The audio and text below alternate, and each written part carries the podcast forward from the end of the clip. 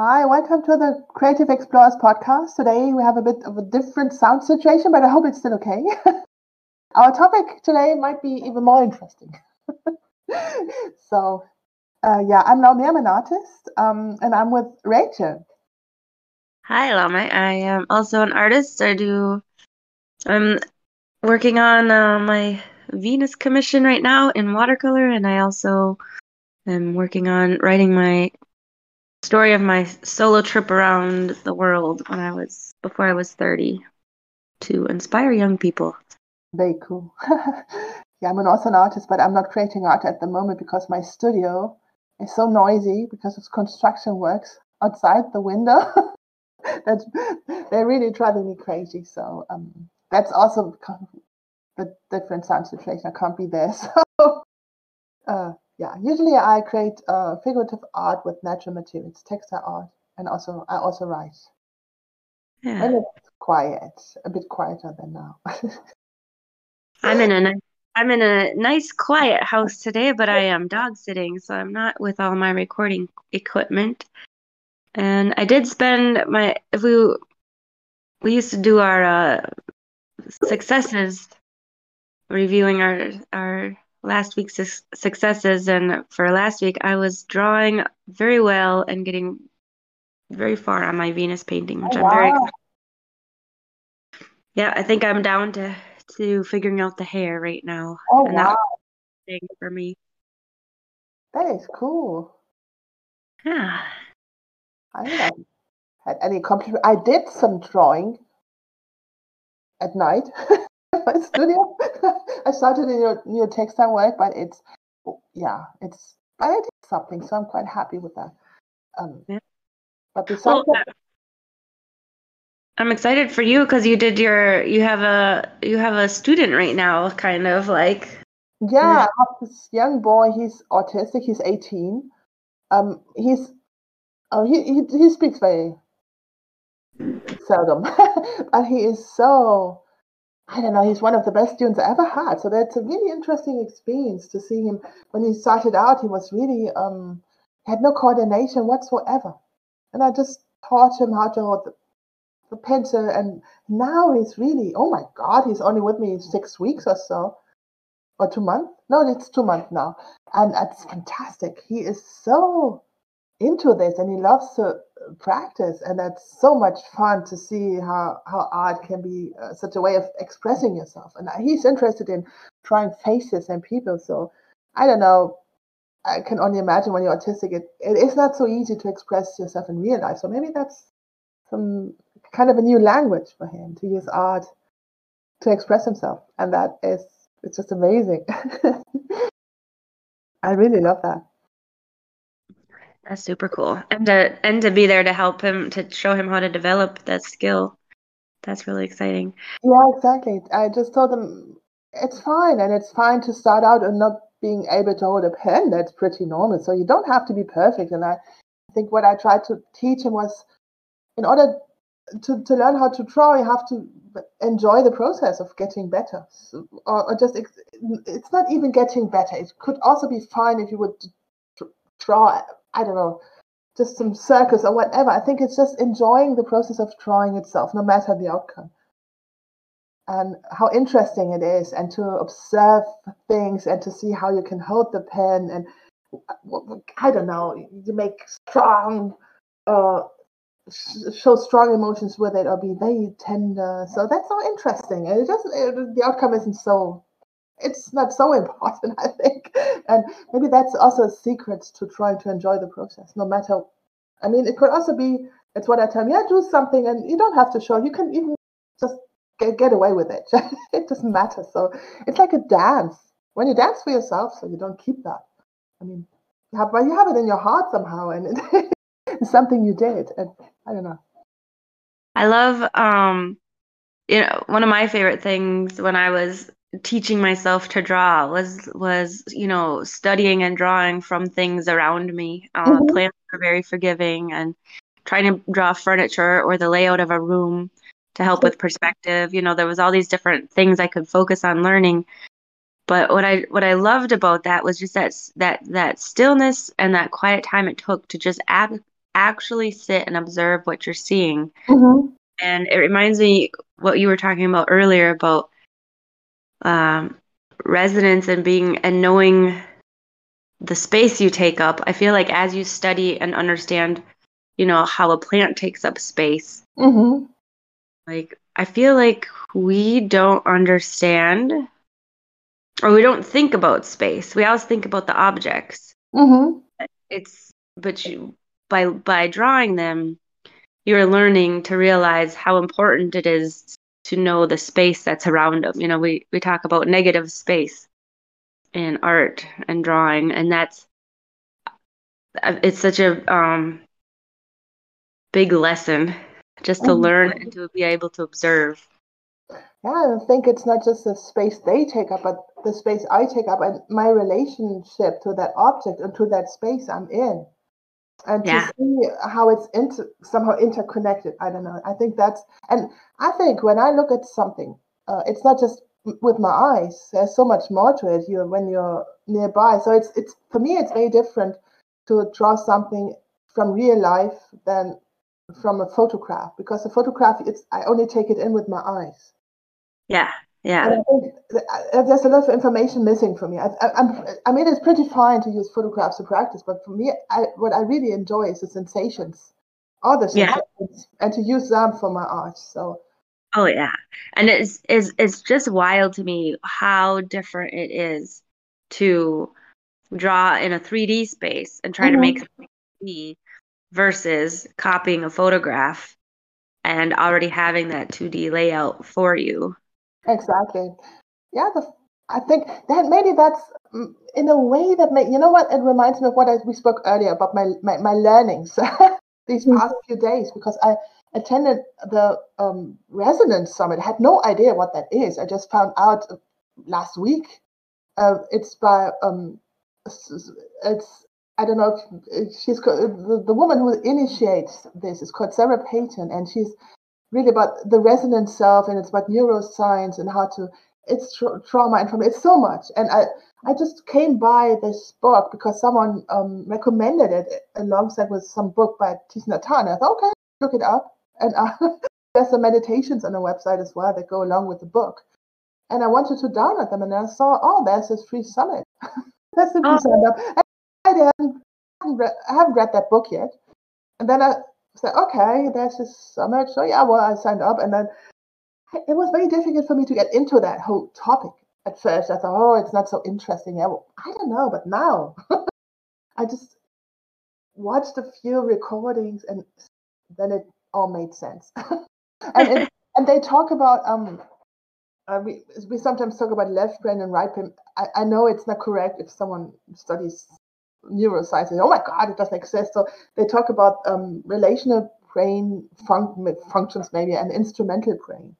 An instrumental brain is when you want to get something done, like fulfilling a task, or I don't know, going to the grocery store and I don't know, or clean the house. And relational is is different. It's um I don't know, being with someone or showing compassion or also making art, I think, and being open to everything that is, and maybe being in a 3D space taking in everything that surrounds you and trying to put that on a piece of paper that i'm pretty sure that is more about the relational brain. Than when you look at a photograph and you want to get it done some, some sometimes people measure even what to do. I think that's pretty much an instrumental brain which is also fine but it's so different you know it's not about um, expressing something it is about getting something done which is actually copying the photograph Oh, that's a good point. Yeah. which is uh, fine in itself. It's also something when you want to, to complete that task, but it is not how I see art because it is really something when you take in something and it's in, it was called Resonance Summit and it's being in resonance with everything that surrounds you. And that's what art basically is. And and we can e- easier access emotions um, and also trauma emotions through this uh, visual brain and this relational brain. So maybe art can be a way to um, to access that as well in a in a safe way. So found that very interesting. So I found everything. In the end, I was, oh my god, I was blown away. It's it's it's amazing because in the beginning I thought, oh, it's not. I don't know what this is. what is it? What are they doing? I, it doesn't sound so interesting. it really blew my mind. Nice. Yeah. So I would love to hear. Um, so what you were before we started recording, you were talking about how this had really changed, given you new perspectives on things. Do you want to just go through and share Yeah. some biggest ahas? Yeah, I'm so I'm I'm a yeah, I'm not perfect, and so I would if someone's interested listening to this, I would definitely recommend uh, getting the books. Um, um, we can we can put the links underneath because it's just very I think it's very flawed what can reproduce. But what what stuck with me was um, it is um, oh this is also based on non- nonviolent communication, and it's also I think Sarah Peyton who um, initiated this wrote a book in 2017 and it is really about self-resonance and how to heal yourself. Also from trauma and i think her adopted son i don't know how he died but he died very early because of trauma. I, mean, I, I can only speculate but i think she also collected all the stuff for, to heal her own trauma and to heal the trauma of her adopted son. So that's very trauma informed and it's very much about this when you grow up without having safe connections. And is it really possible to learn that in, in late later in your life? Now, can you grow those neurons and the pathways in your brain, or are you doomed to have that anxious or disorganized or avoidant attachment style all your life? so I think that's basically what you wanted to find out and what's what's to do, how to do that. Um, and so the whole summit was about this from all kinds of different angles, with dance, with art, with talks, with neuroscience. I was amazing, really. I'm so annoyed I missed it. At least there's a few free ones to still listen to. There's still, I think, three talks that are for free Mhm. on the website, even though the summit is over now. Yeah, there was one talk from Kristin Neff. Um, I think she's pretty well known. She's also psycho psychologist. It's, it's some scientist, and she it's about self compassion and also what I love, fierce self compassion. that self compassion can can have two. That's basically, you know what? Now that I talk about this, it really reminds me of our warrior theme. Ah, yeah, because there's tender self-compassion. When you when someone comes to you or you you care for a child that's sad or whatever, that's tender self-compassion.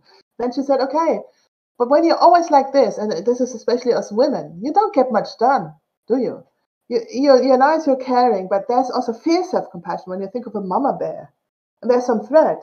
The mama bear doesn't attack, but she says she protects the child, and that's fierce self-compassion. That means standing up and fighting for something, but in a compassionate way, not in a way like, oh, I don't like it, I destroy it, but really, but but standing up for something. That's what she calls fierce self-compassion, and I really like that. Um, and she says compassion has uh, three components. That's kindness to yourself and to others. It has mindfulness to know exactly what's going on within you and with others in the situation, and also a common humanity. Because when you forget about that, that there's other humans and we're all in this together, then it's very self-compassion can easily become self-pity. And we don't want that. we have that word and self-compassion. And that's what I really loved about this summit. It was all about um, the the community. It was all about being uh, co- it's about connection with others, and that was so amazing. And what I found very weird was I was watching most of the mostly I was watching recordings, but nevertheless I've had some kind of connection to those. That was so weird because it was so soothing to see so many people from all over the world, and it was just okay. and I, another thing they say is it makes you make sense. Not when you're afraid now or you feel this kind. Another term I really like is alarmed aloneness. When you feel that and you look deep, it makes sense. It's not wrong. It's not wrong to be angry or whatever. Compassion doesn't mean to make it go away. It means to embrace it. It is very related to to uh, Zen. So I really love that. So um and oh yeah, it's oh gosh, there was so much what to talk about and and re- yeah, it's really also resonant language and how to talk to someone. So when someone comes to you and tells you a sad story, what happened, I don't know. And most of the time we don't know how to respond. I think it's very difficult, and you don't know. And then you say, "Oh, come on, it will be over tomorrow." It's, I don't know. it's never very satisfying. And resonant language is really about acknowledging feelings and using metaphors and even giving metaphors. And basically, when someone says, "Oh, yeah, something happened," and you can say, uh, "Does this make you sad?" Or you can ask, uh, "Do you feel angry about this?" And then it's really about acknowledging those feelings and that's basically it just mirroring those feelings and then maybe offering a, a, a, metaphor does it feel like i don't know being in a being in the open sea without anyone there to to to i don't know to rescue you i don't know something like that and then you have a totally different conversation yeah it, it reminds that that makes me think of there is this uh piece on Reddit that is has gone absolutely viral and it's super old. I think well over 10 years old and it has been passed around over and over and it keeps showing up. Every time every time somebody has some terrible thing about grief or loss, somebody goes and finds this text and shares it in these comments again because how the person wrote it and described grief was so profound that people keep relating to it. And one of the things that was so cool about that was they they had a metaphor for grief and they talked about it of like being swimming in an ocean and how the waves at the beginning are crashing down and you don't and you you know like almost drown every time it comes crashing and then as time goes it calms but you still get knocked underwater once in a while from these waves and like there's no way to i can't like i can't the the text itself is really mm-hmm. every time somebody read every time it's posted i go re- reread it because it is one of those things where you realize how profound i don't know language and expression is when somebody else like because somebody was able to put into words the grief that would, you know and and i feel like it helped it's helping other people being in it you yeah. know that makes so so much sense now that you say this. I think poetic expression, that's how we, we can feel understood and, and gotten. And it acknowledges our feelings. And that makes sense now. And art is the same, I think. Because when you say, yeah, this is like this, and yeah, it will be over tomorrow, and oh, come on, look at the bright side. That doesn't help us. It doesn't help us. Yeah, maybe we don't want solutions. I think we want to be feel understood, and there might not be a solution for this. I mean, we will die eventually. I don't know. Everything will fall apart. We don't know. the point, um, yeah, I think it's really about feeling gotten and, and building this kind of connection because there was one neuroscientist and he talked about um, this the all these studies about holding hands and what it means. So to to to when when you're in pain and someone who who you really love and you have a good relationship with holds your hands and then really can you can measure that your pain is reduced and your fear fear it was so amazing. And he said yeah all all animals have some kind of habitat when you look at it and maybe it could be that humans their habitat is other humans. And i found that they, and we, i think we lost that these days because there's not much resonance or not much connection these days. So we're all having our issues and we're all i don't know running coping mechanisms and you you find your people based on coping mechanisms and you play out those you know scripts all over again. But it's never feels like you have real connection. And i don't know it, it, it was I, I practiced some of these um yeah things with my husband and honestly that was amazing we never had such i don't know it, it was never like this and for him it was so easy to know what to do actually and that he doesn't have to come up with some solution and just to know that I think it's a skill you can learn. And, and, and also to name your feelings and to, to realize that behind every feeling, which is perfectly fine, because it, it just makes sense that you have it. it, is a, a basic human need.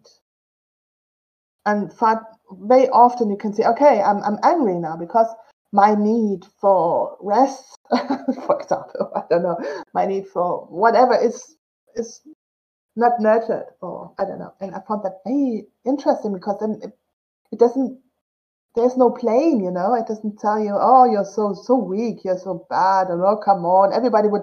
No, it's not like that. We're human, and we have these needs, and that make and it makes sense that we have them, and especially when we grew up with trauma. I think with you, yeah. So that really that was amazing, and it was a really transformational because I never felt so close to my husband. Honestly, Oh, that's beautiful. that was so amazing. It was just a tiny, and I'm so happy that he agreed to to do this with me.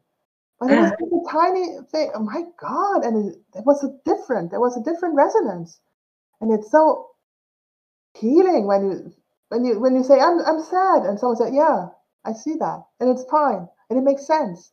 Oh my God! and you don't have to.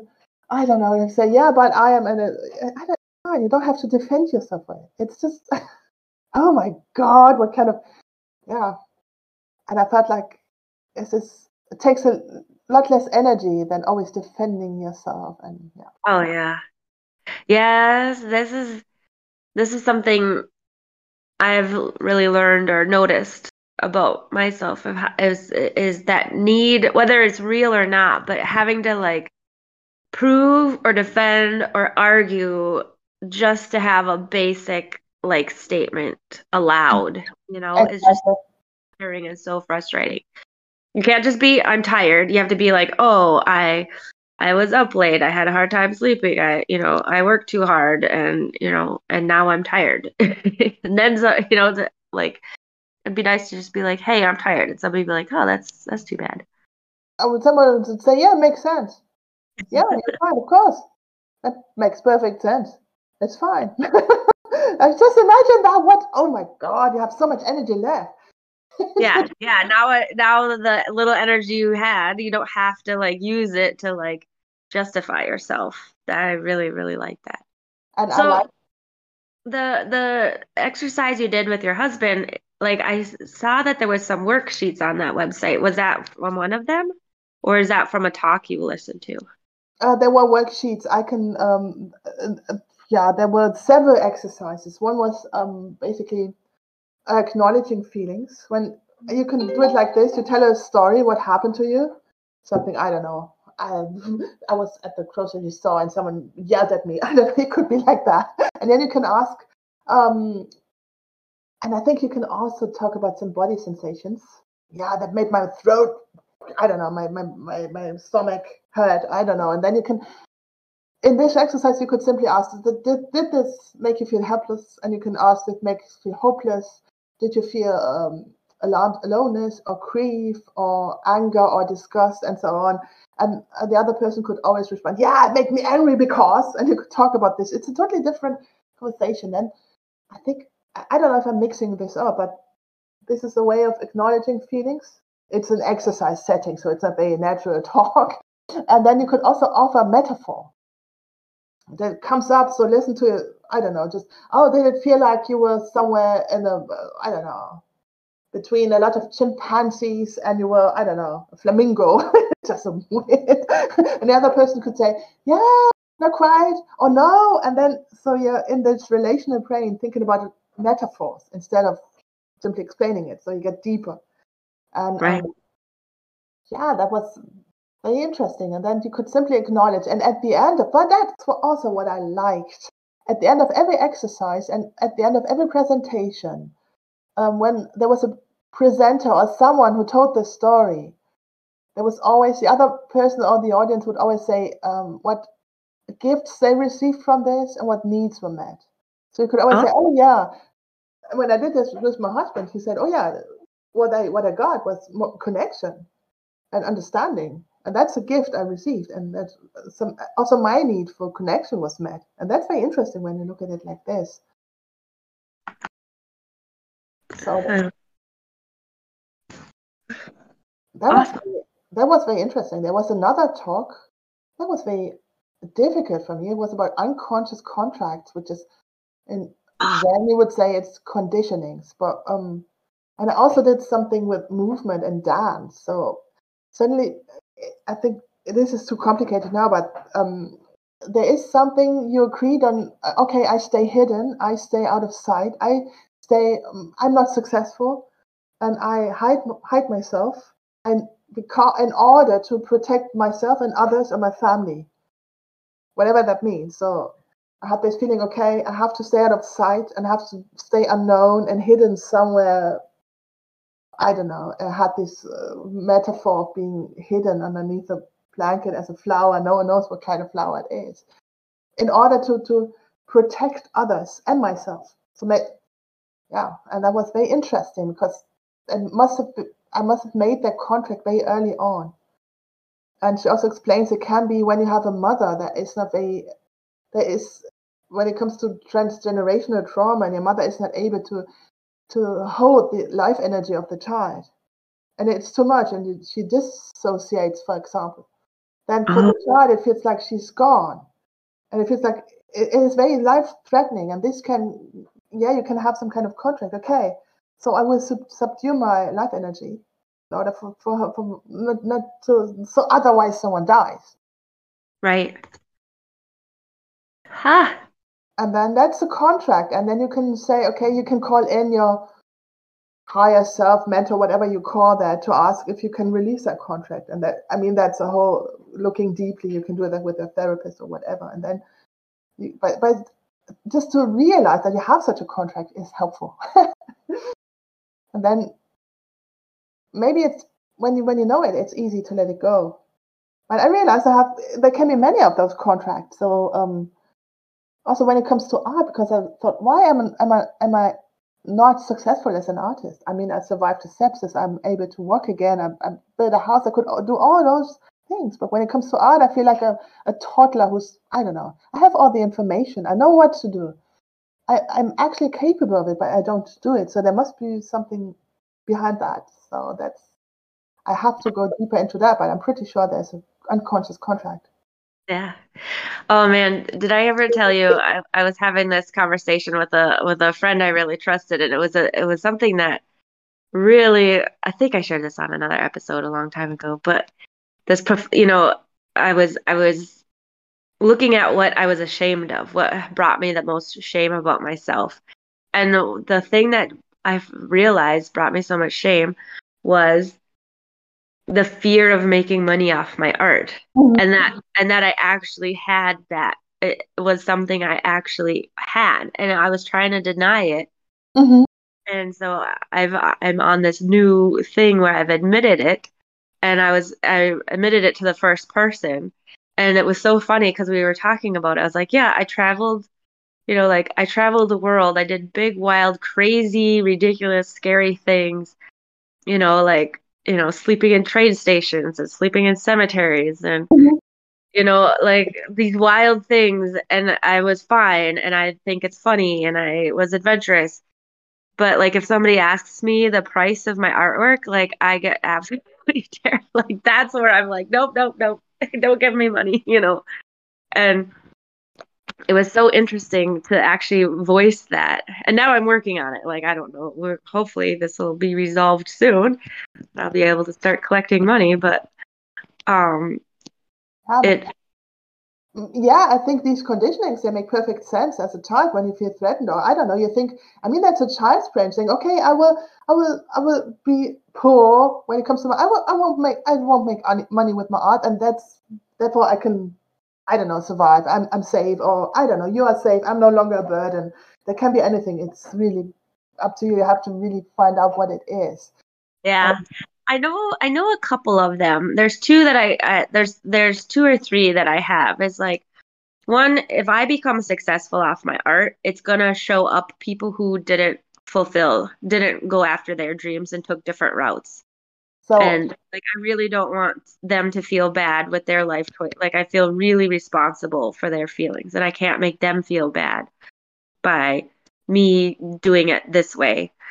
And which, you know, and then another one is, you know, I was taught like this was a gift, you know, like art and creativity is like a God's gift and you're not supposed to charge for it. So like it's not just a it's like giving into the greed and you know only evil people want money and if i was truly a good person I wouldn't be charging for it.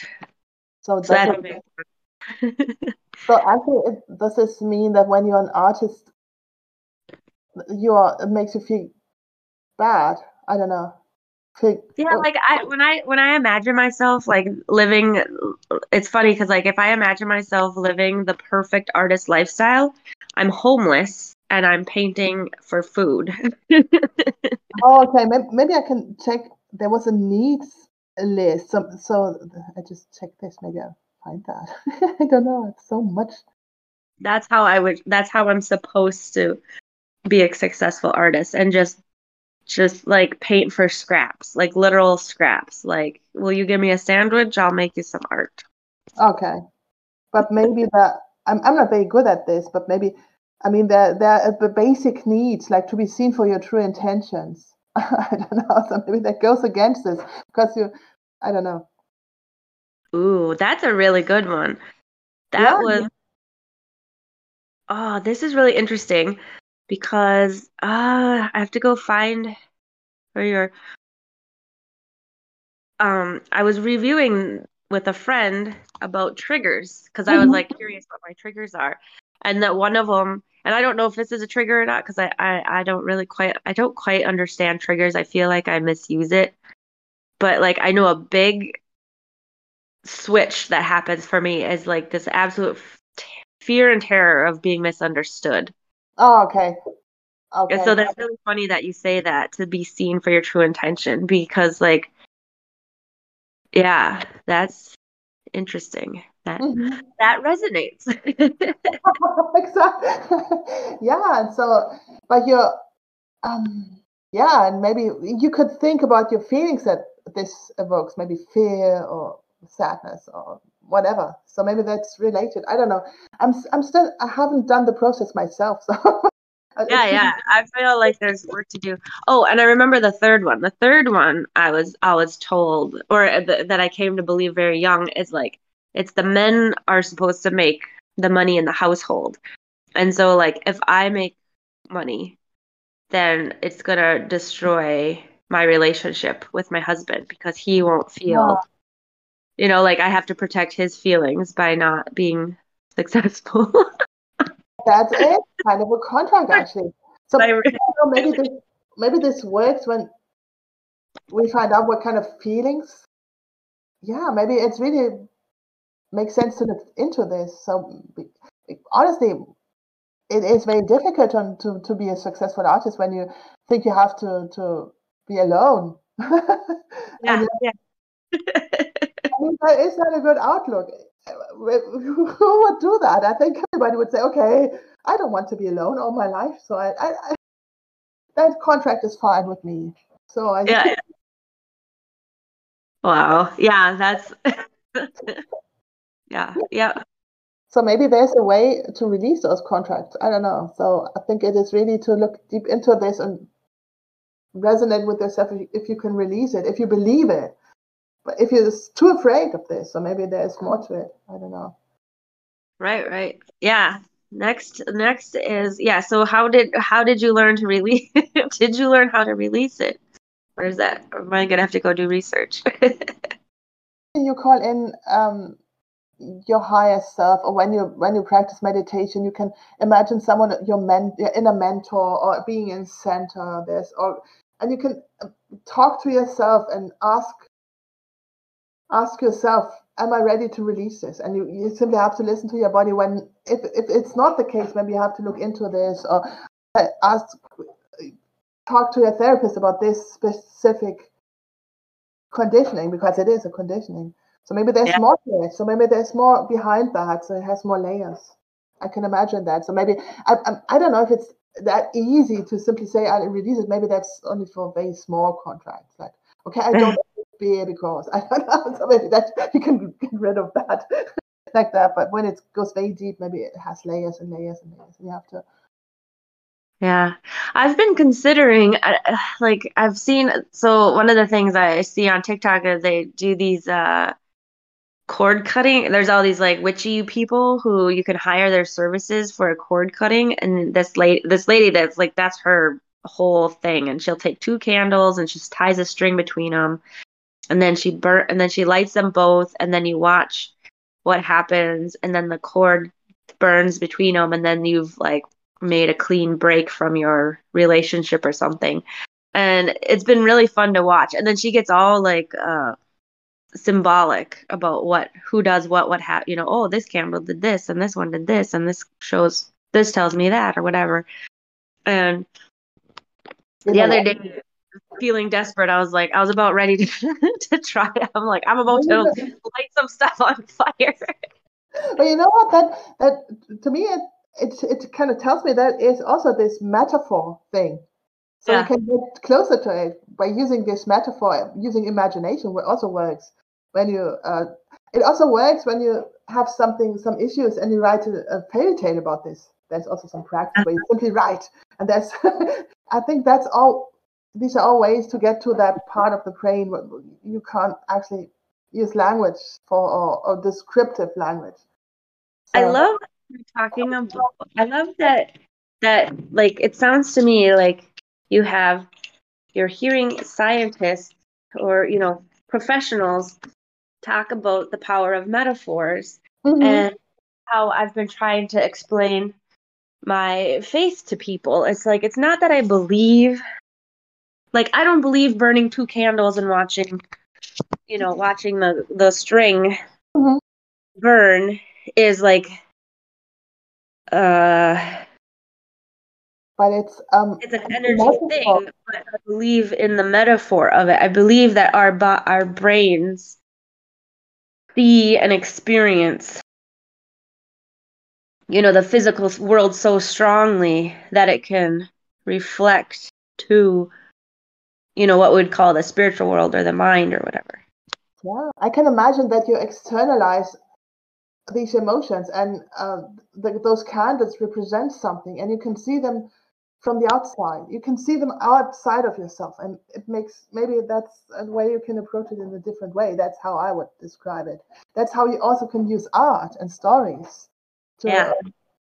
make sense of it, to make sense from a different yeah. perspective. So, yeah, it's really interesting. I have. This is something. This this is a slight. I feel like this might be a slight subject change because one of the things I have is like you know I do this in my art. I have my art journals. I paint my feelings mm-hmm. out. I paint through and process things, and if especially uh, often when I'm dealing with something I don't want to have in my life, like I feel this way. I don't want to feel this way. Therefore, I'm going to take my feelings. I'm going to put them on the paper. I'm going to watch them transform into something beautiful as an art piece. And I go through that process, and it's really fa- I love it because the transfer the transformation that happens is always such a surprise and I get such a beautiful image and it completely shifts my whole perspective and and and mindset and it's so powerful and like I want to figure out a way to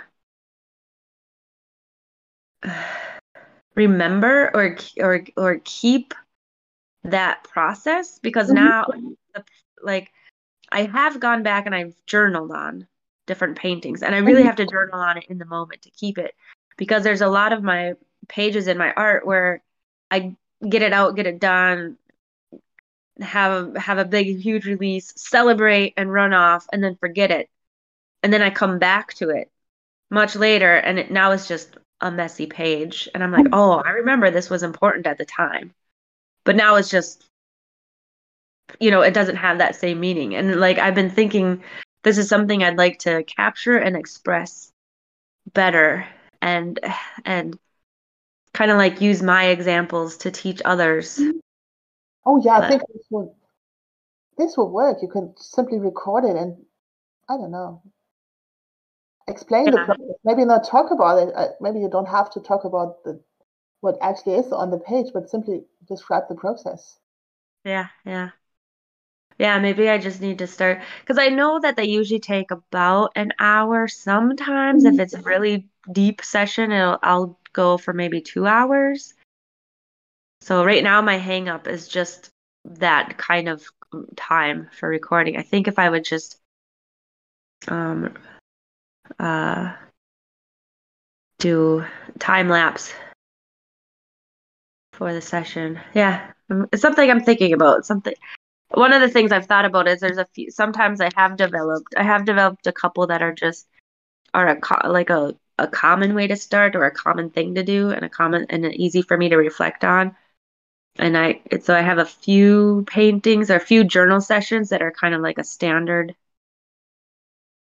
one. So I think one day I'd like to make those into uh tutorials and that would be something. But I um there was one artist who also had an event. I didn't attend it, so I'm but I think there's some free videos somewhere. So I just tried to find that. But she did something with the tree of life, and it was based on um, feelings and needs. Huh.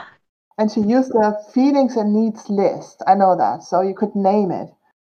Um, oh, so did she make like a tree to identify as a as a illustration of the feelings and needs?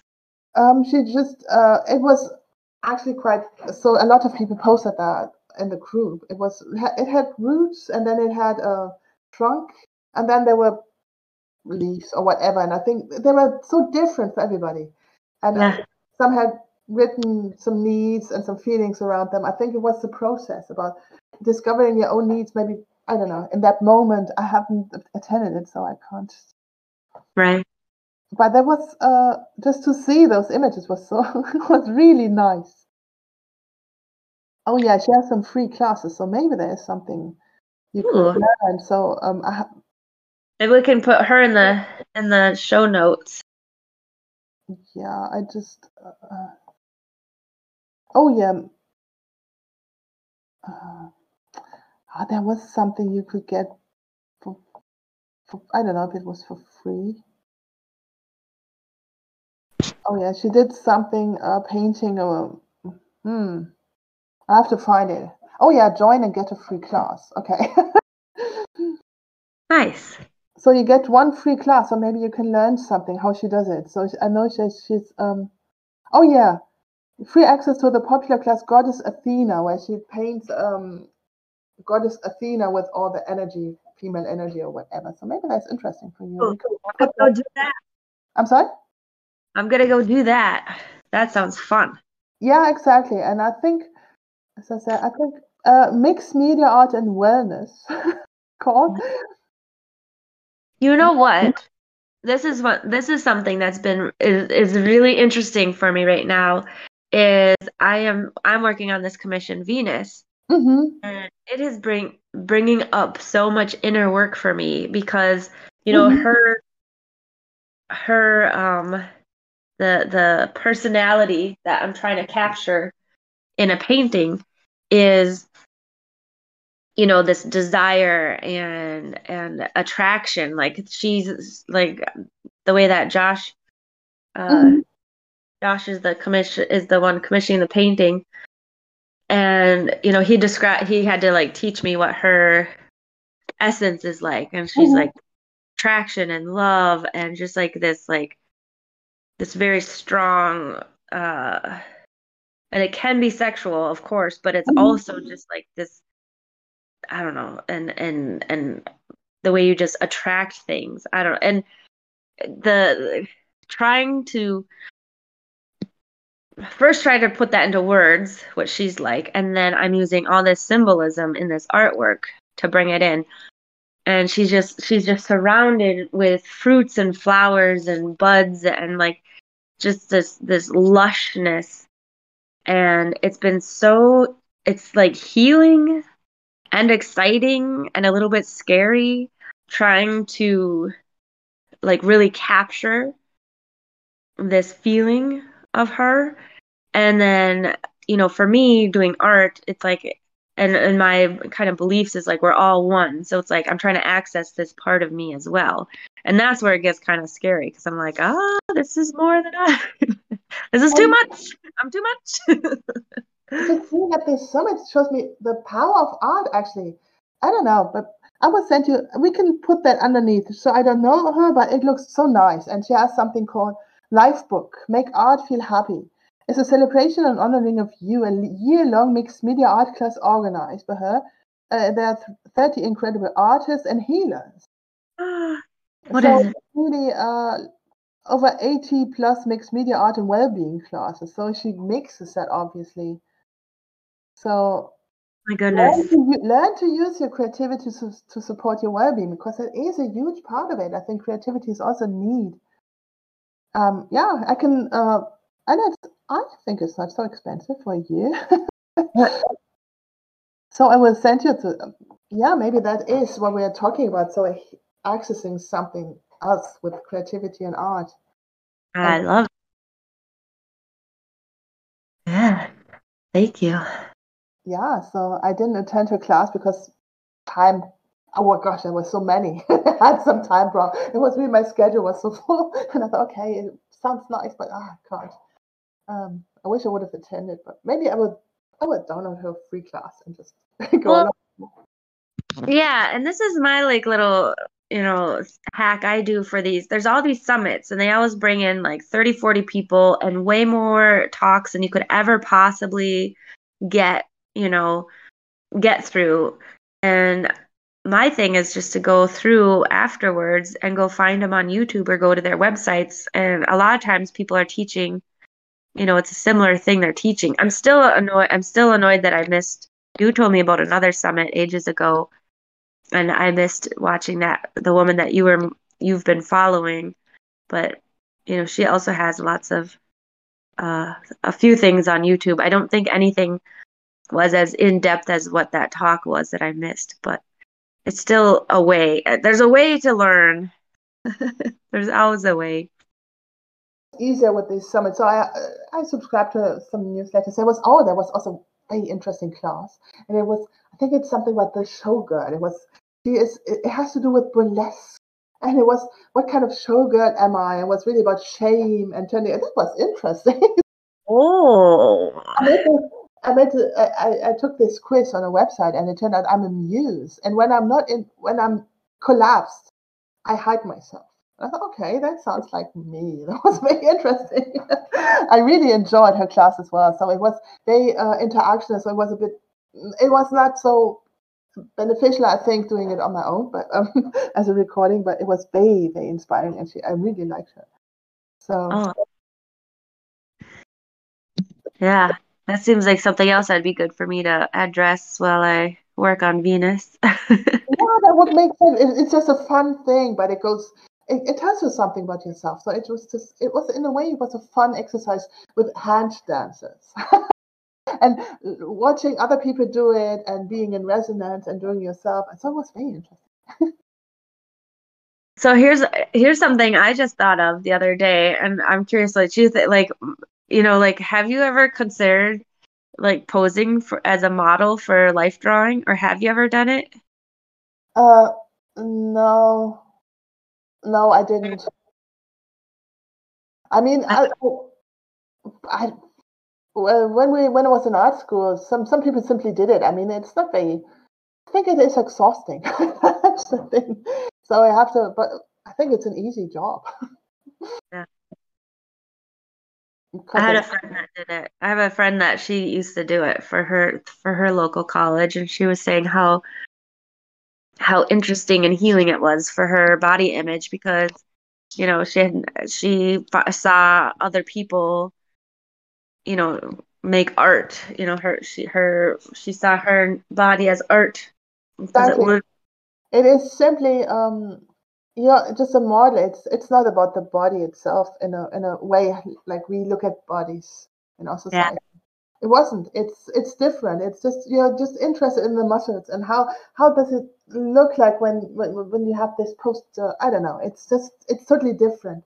So it has nothing to do with your body. It's you're just an example of a human body in space. Yeah. And it's interesting that there are different human bodies. So that's how I experience it. We had all kinds of people posing for us.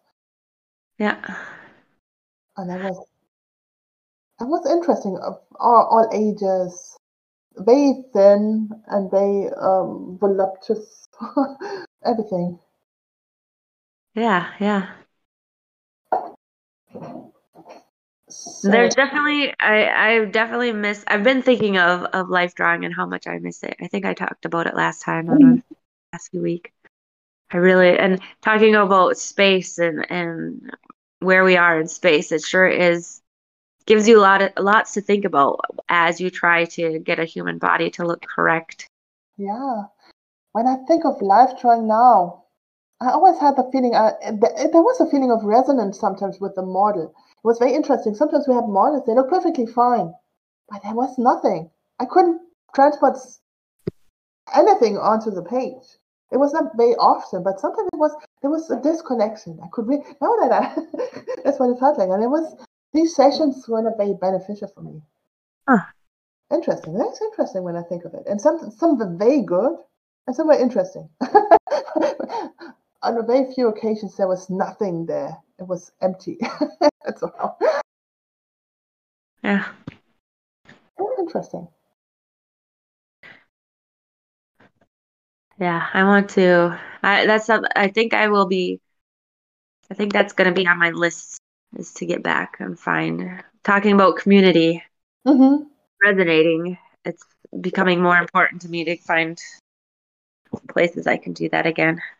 But Whether I, I'm drawing, I haven't decided which one. Maybe both. but I think it is it is important to have someone resonate back to us. So that's I realized just because I enjoy that idea, it's not happening automatically. I think I really, I think I really have to look for places where that happens. And I realized not everybody resonates with that maybe. So there was uh, Professor Lieberman also on that summit. He talked about um, crane um, landscapes, landscapes in our brain. Um, so that is because of your culture and everything. So the landscapes can look different. And it, but when you ask, so someone might be, it can also be political and um, differences, you know. But when you, he, they also found out that when you ask deep questions and you find something where you can relate, you can still have a relationship. But it, it is also interesting to know that other people have other landscapes. So that could explain why they sometimes believe stuff you, why? and I found that very interesting. So I cannot um, I cannot expect when I go somewhere they all see me and I do something right or I resonate in the right way and there's and it clicks. It doesn't work like that. So I really have to find the people who are willing to do it, who are capable to do this. Right. who are and he, he also talked about that when you have a trauma history, your landscape is really different. So huh. that, makes, that makes it a bit difficult because it's not so easy to find people who have the same landscape like you and you meet them and you understand each other. So it is it's a bit more complicated and I think it is easier to feel lonely. Yeah. And who who gave that talk? Dr. A Lieberman. Lieberman? Oh, professor. I think he's a professor at the university. Oh no longer. I think he's he was I, I can't remember the university. Now has a oh he now has a um, company and they want to offer an app where you can have uh, tests based on all these uh, things, and especially for people go, going to college, so they can be paired with people who have similar landscapes in the brain. so. I was gonna say though, do you want to find people with similar landscapes, or do you want to like challenge yourself and have and and be shown a different landscape? I think everybody has a different. I think it is in things that matter. So um, it's not that you ha- you don't have, but in deep things. Some I'm, I'm not sure how it works. So I'm pretty sure that you have at least some similarities, but not. Uh, you know, it's maybe not what kind of music you like or whatever. I think it goes deeper than. Right. Yeah, it goes deeper than that. And maybe it's more um, existential or what what makes you human. Right. And so it would make no sense otherwise. So you have all those tests anyway, but Huh. But I found that very interesting. And it tells me, okay, I cannot expect that many people get me. or all people get me. I, I don't know. Maybe we have to simply take into consideration that they maybe have a different landscape, or maybe we have to explain more or ask different questions or try to find another other ways to relate. You know, this reminds me of a story. And now I'm trying to th- decide if it's, it's it's feels like a subject change, but I I feel like it's such a perfect metaphor because uh, I had I had I was roommates with some with with one of my a very old friend back in my twenties, and she had a very messy house, really, really messy, and I'm I'm pretty messy as well, so we were okay. But then I had another friend, and she was raised in this like pristine, clean house. Okay. Just like you know, like they all the kids learned how to like military make their beds, you know, kind of thing. It was just amazing how clean and organized and minimalist their house was. And I had witnessed both of these women's how childhood kind of houses kind of thing and i was like i just really want these two to come together because Mhm. No they will. Um really uh ch- not just challenge each other but yeah they'll it'll, each of them is going to be see a different world. Mhm. and so i ended up talking them into being roommates. So there was three of us sharing this house. And it was actually a terrible idea because my poor friend the neat the the neat one came into this messy house and she really couldn't handle it and i remember i remember when she came in and my friend was so proud of herself. She's like i've cleaned. It's all cleaned up and i've, I've really organized it. Da, da, da, you'll be so happy. And i walk in and like the moment i walked in i was like oh no. This is not the level that my other friend would be expecting. And yeah she did not recognize that as clean. She was actually horrified. And but over time it was really was beautiful. Not that i was right but like she you know she she they both sat down and shared what their lifestyle was like you know what their childhood was like. And it was so interesting to have both of them share how they were raised and to both come together and see be able to understand each other better. Mhm. and it was really fa- it was a really fascinating i feel like it, it would have been neat if they would have had this language about landscapes because you know my friend my my messy friend like her mom was much more unorganized and messy and her household drove her nuts and she wanted to do better Okay. and she was doing better you know and i don't know the i don't know the background for my cleaner friend but yeah so but she had a really good um uh you know examples of what she grew up with you know like what was her what was her the, the one i like is like to, to to to explain how her house how her mom did housework or whatever. She was like when when people came over if if if they knew company was coming there was this panic cleaning that would happen and all the kids had to go around and pick up as fast as they could to make the house look nice. And she said the shortcut you know the cheat that what they would do they would take every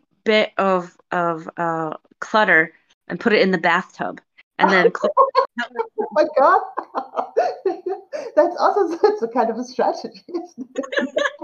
and like, it was so fantastic it was such a fantastic illustration because like i in my life had never heard you know i had never thought of putting you know like i have my doomsday you know what do they call them dooms piles or whatever you know i have my stashes i have where i stash stuff and you know and it was so it was so perfect to see clean friend like that concept had never in her life you know oh, but actually, I like that. And they had some similarities. And just because uh, one is very tidy and the other is very, I don't know, it doesn't make, doesn't mean they don't get on.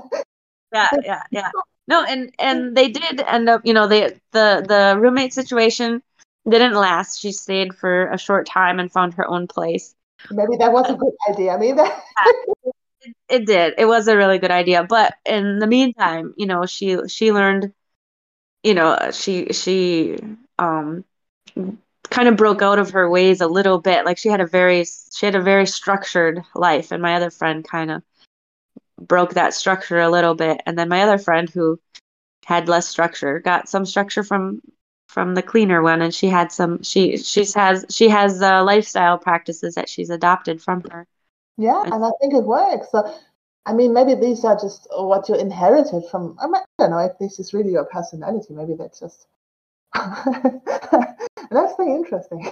And ah. I I I I feel bad because like I did know it was probably a bad idea, and I was like, I kind of, and my my thing is like, I feel like I, I, uh, I knew, I knew, you know, I knew more about each of them than they knew about each other going in, you know, and so I feel like I, I, uh, wasn't, I didn't fully prepare either of them for what they were coming to it was a life experience. yeah, yeah, yeah. Yeah, it was definitely it was definitely a good life lesson for all of us all around. And I'm really glad they got to know each other because they really mm-hmm. I think they actually stay in touch more with each other than I do. I mean, that's maybe that was worth it. Yeah. And, and, I mean, there are ways to overcome that. you don't have to live in the same house. I mean, that's yeah well that's what that was the that was kind of like not the compromise but it was like the realization be like hey and and this was what was really neat about my clean you know my more organized friend she was like i can't live like this but you can still be you know that doesn't mean you're not friends. It just means you find a new place and then you continue to be friends. To come back to that that makes perfect sense for for them. And that maybe you have a need for i don't know for, for being organ something maybe that's beauty for her being in a beautiful place. And she has a need to do that and that's important to her so she has to find a way to be like that. And yeah so yeah. it makes perfect sense so i like to look at things now like this so when someone does that maybe it make, makes sense it makes sense yeah. maybe and I don't have to be with them. I don't have to listen to their story, but it's okay to to think, yeah, that makes sense. But Well, and it's interesting. I'm thinking now. I'm thinking about myself too, and my husband and I, and we have comp- like one of my needs that I've con- I'm glad that we're using this this this terminology because I real one of my things I've realized is like I need color in my life. Like the more color I have closer to me, the better I feel, kind of thing. And un- and I didn't realize this early on, but one of the things I did, you know, moving into apartments are always so drab you know they keep everything neutral and whites and every and you know neutral colors and i was quite when i was first married you know i i we were in an apartment complex for a, a few years and i did it for a year and then when we renewed our contract i was like okay i will stay here but i get one wall with color on it That's a need, yeah. And I think uh, maybe it makes you sad not to have that. Yeah, and I was surprised how happy it made me. And like once once I realized how happy that wall made me, um, I've done I did the same thing for this apart, you know, for where we're staying now. And I and I didn't wait as long. I I we I don't know, maybe I did. But yeah, once but now I'm like, okay, here's where I live and what color is one wall gonna be? oh um, acknowledging your needs and that comes yeah having color in your house makes you happy. I love that. Can be as simple as that yeah. it's really surprising how much joy that brings me and and it really taught me the lesson too like i, I think i've told about my dishes before. Mm-hmm. yeah. One of my yeah and how i now have blue plates. I have blue plates four different colors of blue. You know they're a set made to look like they're mismatching but oh i am just those dishes every day bring me so oh. much joy and i will not have just white colored plates again. Oh nice. Oh my need now would be for quiet for rest. Oh god i think outside the world is ending. Oh my god it's so noisy right now. I don't know if you hear that. I don't hear anything yeah.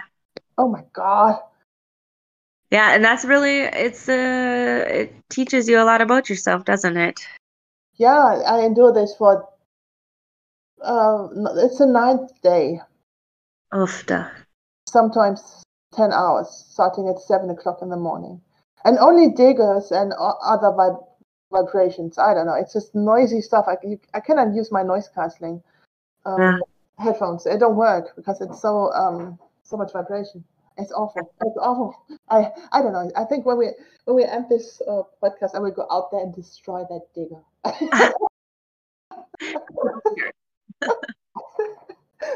I will do it. What's frustrating is like your house is your sanctuary, and it's yeah. like that is, is infiltrating your what makes your place feel exclu- you know seclusive and ex- yeah. I can't be in my studio. I don't know. I thought, oh, come on, get over this. And everybody said, oh, yeah, we'll be over soon. But honestly, when you look at needs, it, this really touches my need for, for safety. It touches my need for rest. It touches my need for freedom because I cannot decide what to do. And it touches also my need for health. For I don't know. And it yeah. touches my also my, my, my need for maybe being understood and being because um, I told the neighbors to tell me when the diggers would come and they didn't care to tell me. Yeah. Do you um do you think you'll be uh staying at a library for some time now? oh, I don't know. I have. I don't. I don't know. It, I'm in the middle of nowhere, so it's very difficult to. to. Yesterday, I went with my husband to the dentist just to be out of the noise, and and they said, "Oh yeah, now they, we can look into your, we can look at your teeth as well." And oh my god. You're like, I would rather go to the dentist than listen to yeah. the noise. Yes. Absolutely. It was uh, absolutely more, more, it was more um, comforting to be at the dentist and being at home. And that's sad, isn't it? That's yeah. Sad. Oh, I don't know, but it was, and yeah, I think that was my, my, um, my week a lot of noise and I can really feel how it affects my nervous system, how it affects me physically. I can really feel that. So it's not just uh, me being oversensitive, it's really affecting me. It's, um, and uh, also having all these new teachings. it's just so, it was, it was interesting. So, ah. but somehow I, I see art in a different way now. I think art is far more, yeah, I see it now how we can with art, how we can touch something deeper by creating it, by looking at it, maybe, and by talking about it, even. So yeah, interesting. Yes, yes. I feel like this is like I am getting so much. I don't know confirmation. I guess like I've been doing art. I've been talking about art. I've been loving art, but I've never really been believing it matters. And now I just feel like I'm being shown that over and over in so many different ways. There's another need. I didn't know it is a need. It means contributing to the world, society, human, I don't know, whatever, common humanity. And I thought, what is my contribution? And when I did this, I talked about this um, choga, whatever thing, and uh, the muse as when I'm at my best, that's what this quiz told me. I am I inspire people by simply being me, and that's how I contribute. I thought, oh my god, I can't imagine that. I always felt like I have to do so much. I have to do this and do that, and I don't know. It never occurred to me that it might be enough to tell my story or to show my art or to put on canvas of, a paper, whatever that what my experiences. And I think that sounds so weird to me because I think, no, I have to do more than that. It cannot be that easy. That's I love it. Contract. contract there. I think, nah, nah, no. but maybe it is enough. And maybe that's something we have to learn that we can contribute simply by talking about our experience by being ourselves. I don't know. Maybe that's. Yeah. Sounds I, to me. And, awesome. and otherwise, when you're, um, yeah, when you're not authentic, then you have this kind of posture, and then you go out as very interesting. Was just a simple quiz. You go out there and uh, you you you feel like you you depend on validation from outside, but when you get it, it always feels shallow. And I think, yeah, that's yep. that's, yep. that's it. that's yep. it. How does she know this? yep. Elyse Myers uh, was talking about that, and she said it in such a profound way of how you know she used to, you know, change and morph herself to get everybody else's approval. And then when she finally got their approval, she realized they were only approving of her because she had become what they wanted her to be. And wanted Exactly. they wanted them what they wanted her to be. Yeah. And how that's not fulfilling. Like now you're just like, oh, thanks for not being yourself. It makes me more comfortable. like, how is that? Why would you want that kind of approval? Exactly. So I'm just trying to find that. Wait, where is it? Hmm. That was. Oh, I can't find it. So there was. Oh, I think it. That's it. So that was very interesting. Oh yeah, the news. Um. Okay, wh- when you're collapsed, you're underexpressed. When you're posturing, uh, you're uncomfortable and inauthentically exaggerated. and I found that very interesting. And when um, I'm I collapse, I hide and doesn't let others be inspired by me. I over edit my words, sounds, movements, creative works of any kind. That's interesting, isn't it? Yeah. Uh, I love it. Well, I have a feeling we have talked for quite a while today. So, in a very, in a very bad sound quality. So I hope you're out there still with us. I don't know. Otherwise, we had some very, a very interesting private conversation. so, uh, so, uh, well, as we wind down, let me try and think of if we have an Instagram question.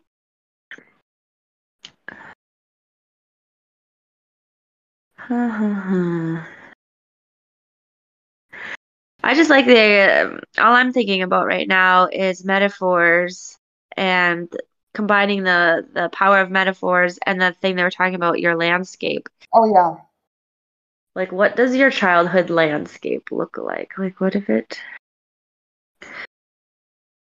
yeah. It could be. Uh, it's a jungle. it's a desert. Yeah. or if you'd prefer what does your current landscape? Yeah, I mean, it's just, yeah. Yeah, just describe. I like for myself, I think I like the idea of finding a me- metaphor for me, my journey as an artist at the moment. I think I, if you like that, you can use that as well. Ooh, me what does your journey as an artist look like? Exactly. So Uh, you're talking about like your path. What does your what does the Yeah, just find a metaphor for this. So it could be, yeah, I'm, for me, it sometimes feels like I'm I'm I'm in the desert and I, I can always see something and far far away and I'm not getting there and it's so dry and there's nothing there and there's the sun just burning down and it's there's nothing there. There's no water and have to it, it feels so exhausting. oh my god, that's not, that's not how it should be. I should find an oasis and go there and just drink something and relax. And then You know, when what came to mind when you said your landscape, I thought mine is um I feel like I'm in the Alice in Wonderland forest where nothing makes sense and you're just around and having weird experiences and getting nowhere. ah, adventurous. There's a cat sometimes. I like that. I have the feeling in my landscapes there's a there's a caravan coming every now and then, but I say I hide. I say no no I'll hide somewhere. and uh, yeah, and no, I don't need help. I can't. I'm. that is pretty. Yeah, maybe it makes sense. I have to look into this. maybe there's a way to change that too. What's so interesting? It's interesting to me that you're saying desert landscape when you were like raised in Germany. Like I Yeah. w- when I started when I started saying land, you know, childhood landscape, I was like kind of flipping through my my Minnesota landscapes. You know, it's it's it's flat mm-hmm. and and barren, you know, kind of thing, but it's not. But it was familiar. hmm Interesting. Interesting. I like I really like how brains work. It's so Yeah. interesting. It's interesting. It's fascinating, isn't it? Yeah. Yeah. Yeah, All we- weird talk. So if anybody's interested in that work, we can put some links underneath. So because I don't feel very proficient to talk about this. Yeah, yeah. And uh last week we had a discussion and we've decided we want to kind of look kind of do a little bit of cataloging and a little bit of promoting time and so we're actually changing our uh schedule a bit Mhm. and starting to post every other week instead of once a week. Exactly. We want to look m- m- more deeply into the material, maybe. Yeah, yeah, yeah, exactly. So this will be a good one to review because I feel like we have lots to uh categorize and discuss and Yeah. awesome. Okay. Yeah. Thank you all for for listening. If and yeah, sorry for the sound quality. Next time it will be better. I promise. All right, we'll talk to you later. Yeah. See you later. See you. On, Yeah. I don't know next week, but okay. Bye.